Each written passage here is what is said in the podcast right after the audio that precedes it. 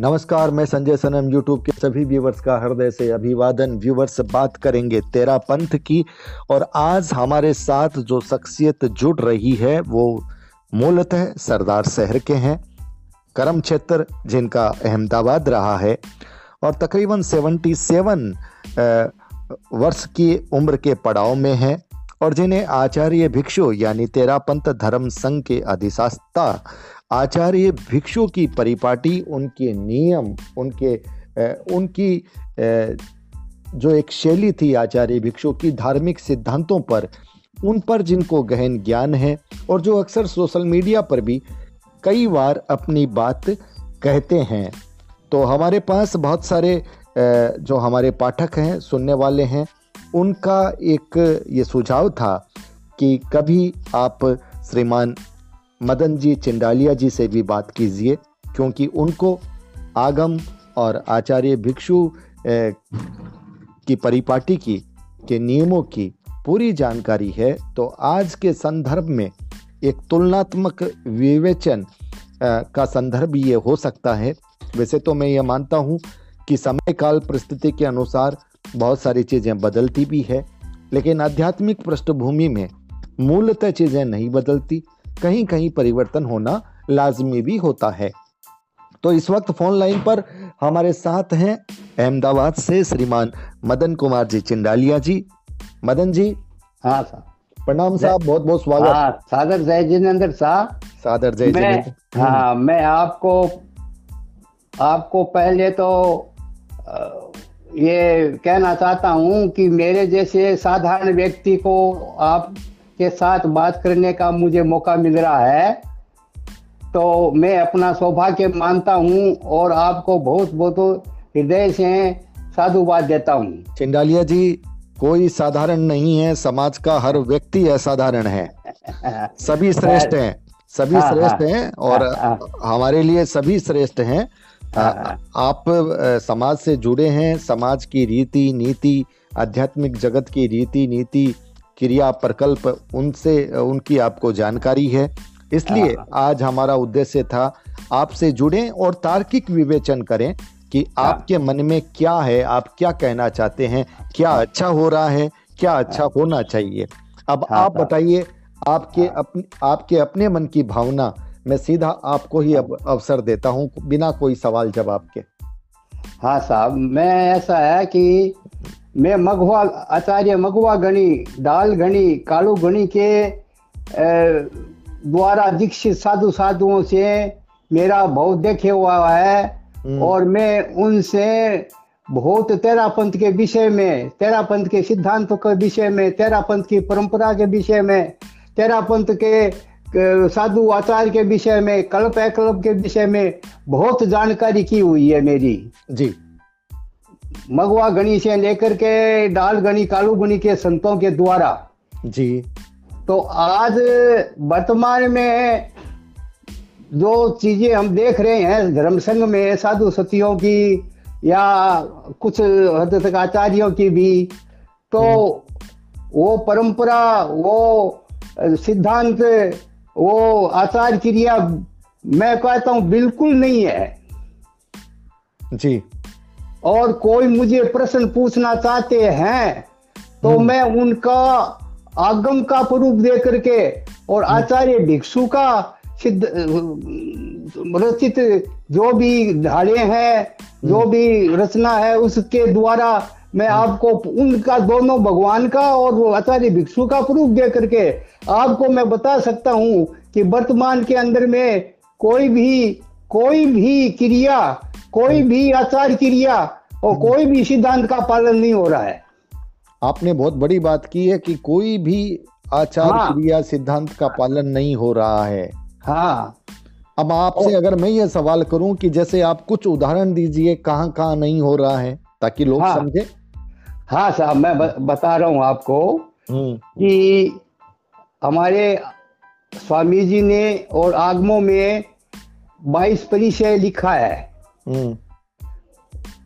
बावन बावन अनाचारों को लिखा है। हम्म।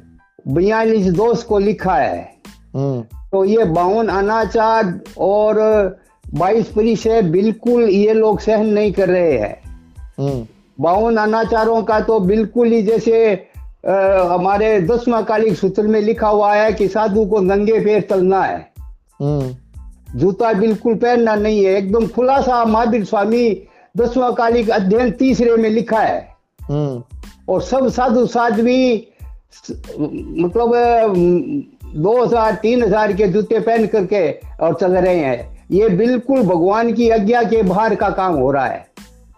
चलिए और दूसरी बात? और दूसरी बात है कि ये जो आधा कर्मी दोष है हम्म आधा कर्मी जैसे साधु के लिए खाना बनवाना साधु के लिए मकान बनवाना साधु के लिए दवाई देना साधु के लिए वस्त्र कपड़ा लाना हम्म। ये आधा कर्मी महादोष बताया है हमारे आगम में। हम्म। और स्वामी जी ने आधा कर्मी दोष का बहुत बड़ा भारी दोष बता के उसका खंडन किया है। तो वर्तमान वर्तमान वर्तमान के मन अंदर में हम लोग मैं आपको प्रमाण देकर कह सकता हूँ कि सारा ही काम आहार का पानी का मकान का दवाई का सब आधा कर्मी भोग रहे हैं ये साधु। तो मुझे ये बताइए इसमें दोष किसको लग रहा है? साधु साधु को तो लग ही रहा है लेकिन क्या श्रावकों को भी लग रहा है? हाँ हाँ श्रावकों को भी लग रहा है। जो सेवा भावना से काम कर रहे हैं उनको भी लग रहा है? नहीं नहीं सेवा भावना से काम कर रहे हैं वो भगवान बोलते हैं कि दोष दोष रहित तो होना चाहिए सेवा भावना। जी। दोष सहित नहीं होना चाहिए सेवा भावना। साधु के लिए सेवा भावना होती है। वो मैं चार फलका खाता हूँ तो एक फलका बनाऊँ तीन फलका खाऊं। उसके लिए बना करके सेवा भावना नहीं करनी होती है। बिल्कुल बिल्कुल। आपने ये बात बताई और ये बात मेरे भी ध्यान में है। और हाँ। आजकल वो चल रहा है कि अधिक बनाया ही जा रहा है। हाँ अधिक बनाया जा रहा है। अरे भाई साहब पाँच साध्वियाँ बिहार कर रही है और उसके साथ में पाँच ही आदमी है और दस का खाना बन रहा है। अच्छा चिंडालिया जी एक बात बताइए। अब आपसे एक सवाल है। चलिए हाँ। आपने नियम की तो बात कही। भिक्षु स्वामी के नियम तो ये हैं आपने नियम बताए। लेकिन हाँ। भिक्षु स्वामी का जो युग था वो एक अलग हाँ। युग था आज का युग अलग है उस वक्त इतनी जनसंख्या भी नहीं थी इतने साधन भी नहीं थे अब हाँ। इतने साधन भी हैं इतने लोग भी हैं स्थान छोटा है तो बहुत सारी चीज़ें जो है वो व्यवस्थित नहीं हो पाती नियमों के अधीन तो क्या स्थान काल के आधार पर परिवर्तन जो आचार्य करते हैं उसमें भी क्या दोष लगता है देखिए परिवर्तन करना कोई बुरी बात नहीं है। हम्म। लेकिन मौलिक सिद्धांतों में परिवर्तन नहीं होता है। अच्छा। जो भगवान ने जिस कार्य में साधु के करने में दोष बताया है हम्म।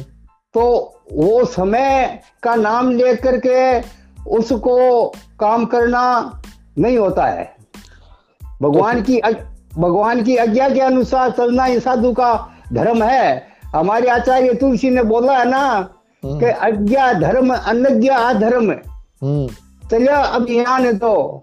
सही समझ दी धार्मिक जग ने ऐसा अवदान दो। तो आज्ञा में धर्म है और आज्ञा बारे पाप है।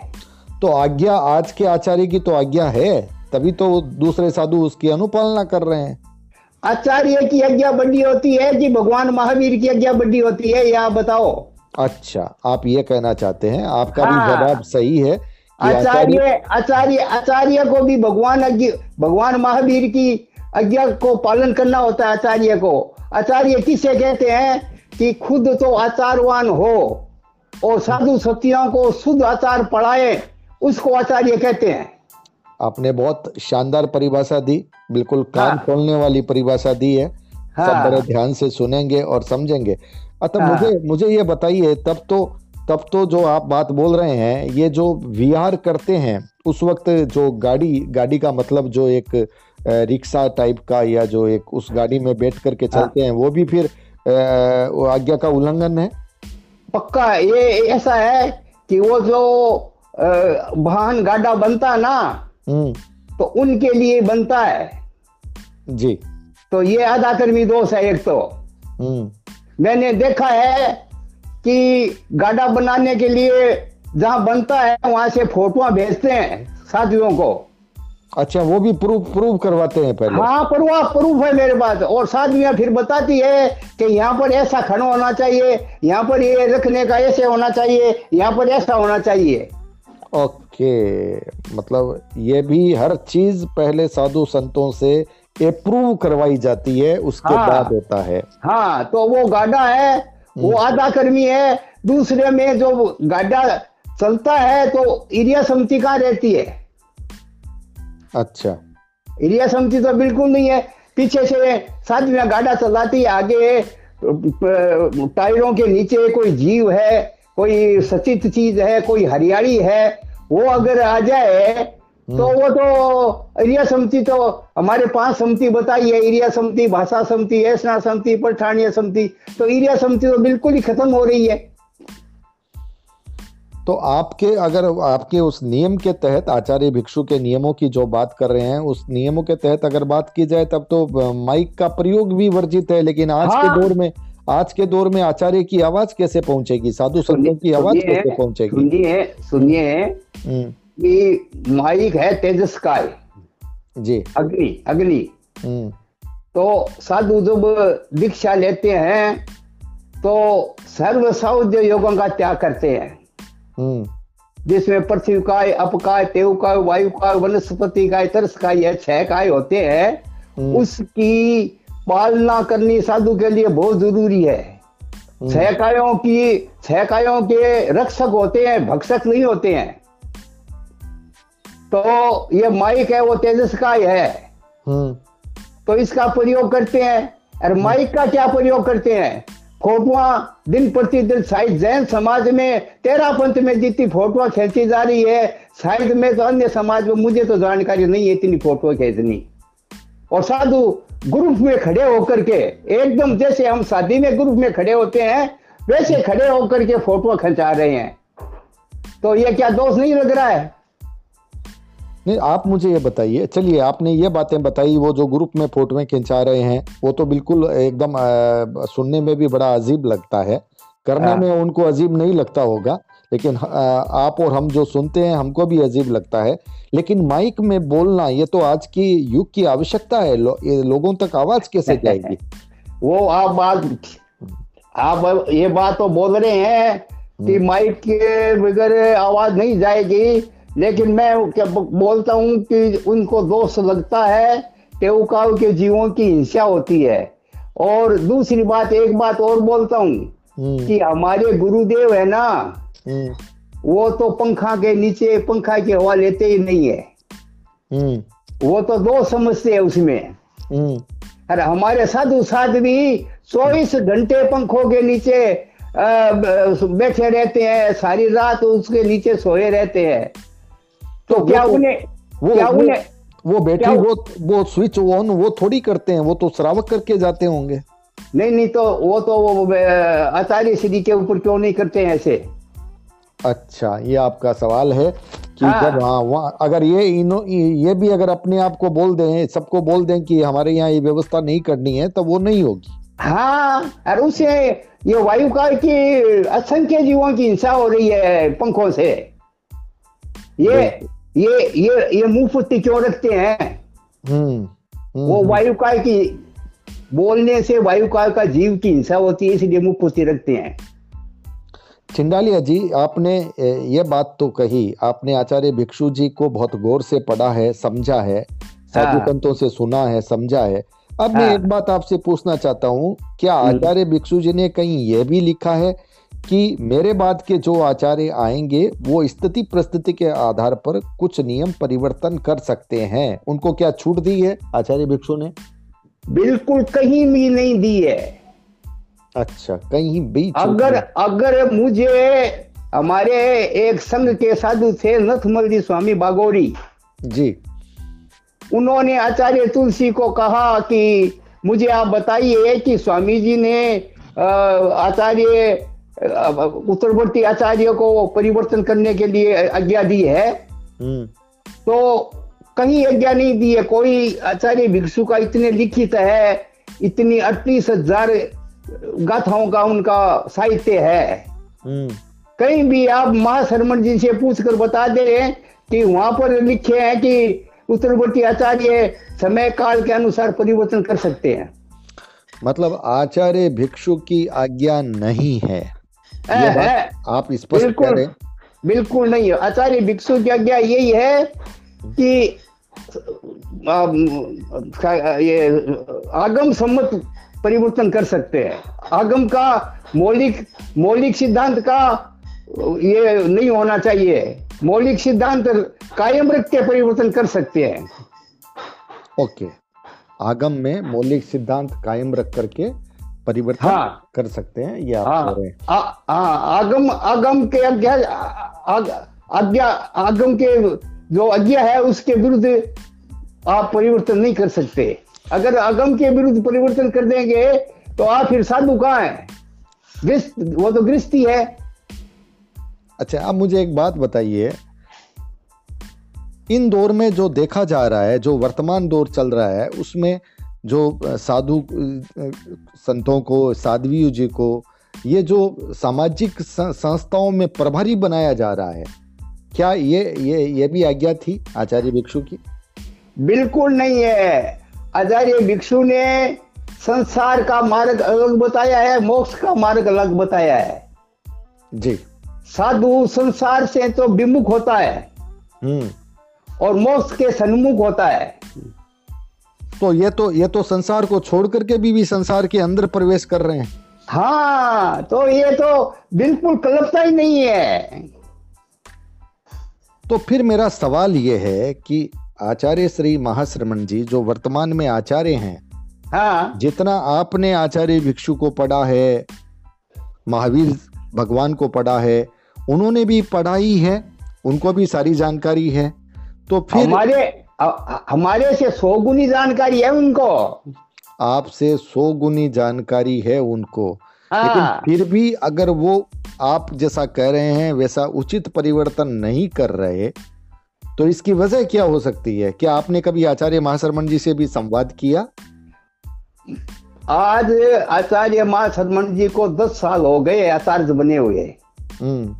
मैं सरदार शहर से लेकर के कलकत्ता चेन्नई में हमें एक एक घंटा तक तीन तीन दिन चार चार दिन तक मुझे एकांत में सेवा करवाई है। हम्म। और मैंने जो संघ के अंदर में जो बीस संगतियाँ आ रही है हम्म। उनके बारे में बहुत विस्तार से उनको बताया है। हम्म। लेकिन कोई भी सुधार नहीं कर रहे हैं वो लोग। तो इसकी वजह आपको क्या लगता है? फिर क्यों नहीं कर रहे हैं? आचार्य जो सब कुछ समझ रहे हैं जिनके सब कुछ ध्यान में है और आप जैसे प्रबुद्ध श्रावक ज्ञानी श्रावक जिनको आचार नियमों की पूरी जानकारी है वो आप उन्हें बता रहे हैं वो आपको सुन भी रहे हैं वो आपको समय भी दे रहे हैं और उसके बावजूद वो परिवर्तन नहीं कर रहे तो क्या बात है? क्या उनको लगता ये है कि आप विषय के अनुरूप नहीं चल रहे या फिर उनकी कोई मजबूरी है? उनकी मजबूरी है। साधु सतियों पर उनका कोई मतलब हुक्म नहीं चल रहा है। बहुत बड़ी बात जा रही है। हाँ साधु सतिया मैं आपको प्रमाण देता हूँ कि हमारे आचार्य तुलसी तो साधु साधुआ के चतुर्मास उनको पूछे बगैर फरमा देते थे। हम्म। हाँ नथमल स्वामी जाओ उदयपुर फलान सिंह स्वामी जाओ पंजाब। हम्म। और अब ऐसा हो रहा है कि सब साधु साधुओं को पहले पत्र देते हैं हम्म। कि आप वहाँ जाना चाहते हैं क्या? आपका चतुर्मास हम वहाँ दे रहे हैं। हम्म। आप तैयार हैं क्या? हम्म। अब ये कोई अचानक का काम है क्या? बताइए। नहीं इसमें चिंगाले जी दो बात है। एक बात यह भी है कि अपने परिवार की राय मशविरा कर ले करके भी काम करे तो वो मुखिया उसमें कोई दिक्कत नहीं है अगर वो अपने परिवार की राय मशविरा करता मैं, है मैं, मैं अनुशासन की बात बताता हूँ आपको हम्म। कि जो आचार्य आज्ञा हमारा तो तेरापन धर्म ऐसा है कि आचार्य के बिना कोई पता नहीं हालता है बिल्कुल एकदम अनुशासन है आचार्य को जो आचार्य फरमा दिया किसी साधु संत को तो हम्म। वैसा उनको करना ही होता है ये ये हमारा तेरा पंथ का बहुत स्वामी भिकन जी से लेकर अब तक समझो या तुलसी से तुलसी राम गणेश तक समझो बहुत अनुशासन है तो एक गुरु तो। हमारे हाँ। कहने का मतलब है कि जो साधु साध्वी एकल्प का कार्य कर रहे हैं हम्म। दो सौ का कार्य कर रहे हैं कर रहे हैं हम्म। और हमारे आचार्य उनको न तो कोई प्राशी दे रहे हैं न कोई उनको मना कर रहे हैं। ये क्या बात है? ये क्या बात है? सवाल ये है। और हाँ। जो जो सामाजिक संगठनों में अनाधिकार हस्तक्षेप है वो तो वो तो साधु को करना ही नहीं होता है। कौन तो- कौन अध्यक्ष बनेगा कौन मंत्री हाँ कौन अध्यक्ष बनेगा कौन मंत्री बनेगा कौन चतुर्मास व्यवस्था समिति के अध्यक्ष को बना करके मंगल पाठ सुनाते हैं। तो आप बताइए मुझे कि हम्म। चतुर्मास व्यवस्था समिति के अध्यक्ष आचार्य श्री बनाते हैं हम्म, और उस चतुर्मास व्यवस्था में कोई भी गड़बड़ी होती है हम्म, कोई भी घोटाला होता है तो वो वो तो जो जिसने अध्यक्ष बनाया है उसका ऊपर आना चाहिए वो। तो इसका मतलब आप कहते हैं कि अगर कोई गलत होता है तो उस पाप के भागी कहीं ना कहीं आचार्य बनते हैं। नहीं नहीं क्योंकि अध्यक्ष और मंगल पाठ आचार्य तुलसी आचार्य महाशरमण जी ने उनको बनाया है। हम्म, तो कोई भी गलती हो तो आचार्य महाशरमण जी के ऊपर आती है सारी बात कि आपने अध्यक्ष बनाया है आपने मंगल पाठ सुनाया है ऐसा क्यों हो रहा है? आप आप ये भी कहना चाहते हैं कि लोकतांत्रिक जो चीज़ें हैं समाज की जो चीज़ें हैं वो समाज की ही रखनी चाहिए। उसमें साधु हाँ, संतों को हस्तक्षेप नहीं करना मतलब चाहिए। हमारा कहने का मतलब है कि जो भी व्यवस्था समिति का अध्यक्ष हो महासभा का अध्यक्ष हो और भी संस्थाओं का अध्यक्ष हो वो अपनी सामाजिक संस्थाएँ अपनी मीटिंग करे अपना चुनाव करे साधु संतों का उसमें कोई भी नहीं होना चाहिए। हाँ। चिन्ना दीदी ये- हाँ बोलिए बोलिए। ये ये जो करते हैं उनको बहुत बड़ा दोष लगता है। आपने ये बात बहुत बड़ी बात बताई। अच्छा हाँ। अब मुझे एक बात बताइए। अभी तक आपने जो मुख्य बातें बताई है उसमें साधु आचार्य के दोस्त की बात बताई है अब मुझे ये बात बताइए जो हमारे समाज के लोग हैं श्रावक हैं जो श्रद्धा और आस्था की वजह से सुविधा प्रदान करने की कोशिश करते हैं। उनको भी तो दोष लगता है जब वो नियमों का उल्लंघन करते हैं। हाँ हाँ हाँ एकदम दोस्त लगता है। वो तो वैसे मैं आपको आधा कर्मी का बताया था ना। हम्म, वो श्रावक है वो, साधुओं के लिए वो भान गाड़ा तैयार करता है। वो खाना खाना बनाते हैं। अभी देखिए हैदराबाद में दो ठू मकान बना दिए। हम्म, और उस, उस मकान को अधूरा रह गया तब वो अरोड़ा स्कूल में रहना पड़ा गुरुजी को। हम्म। और जब वो मकान तैयार हुआ तब गुरुजी वहाँ पधारे हैं। तो ये तो साधु का कल्प है ही नहीं। वो तो फिर उनके निमित्त बनाए तभी आए हाँ हैं, हाँ निमित्त बना है दोनों मकान। हम्म, हम्म, हम्म। हम्म, और आप ये कहते हैं कि नियम ये कहता ही नहीं है। हाँ। अच्छा एक एक में थोड़ा सा ये जो आचार्य भिक्षु का दृष्टांत देना चाहता हूँ। आप सुनिए थोड़ा। और वो सारे तेरापंथी समाज को मैं कहता हूँ कि ये दृष्टांत सुनिए। हम्म, आचार्य भिकन जी को एक व्यक्ति ने पूछा हम्म, ये आपका कठोर मार्ग कितने दिन तक चलेगा? जी। ये कठोर मार्ग कब तक चलेगा?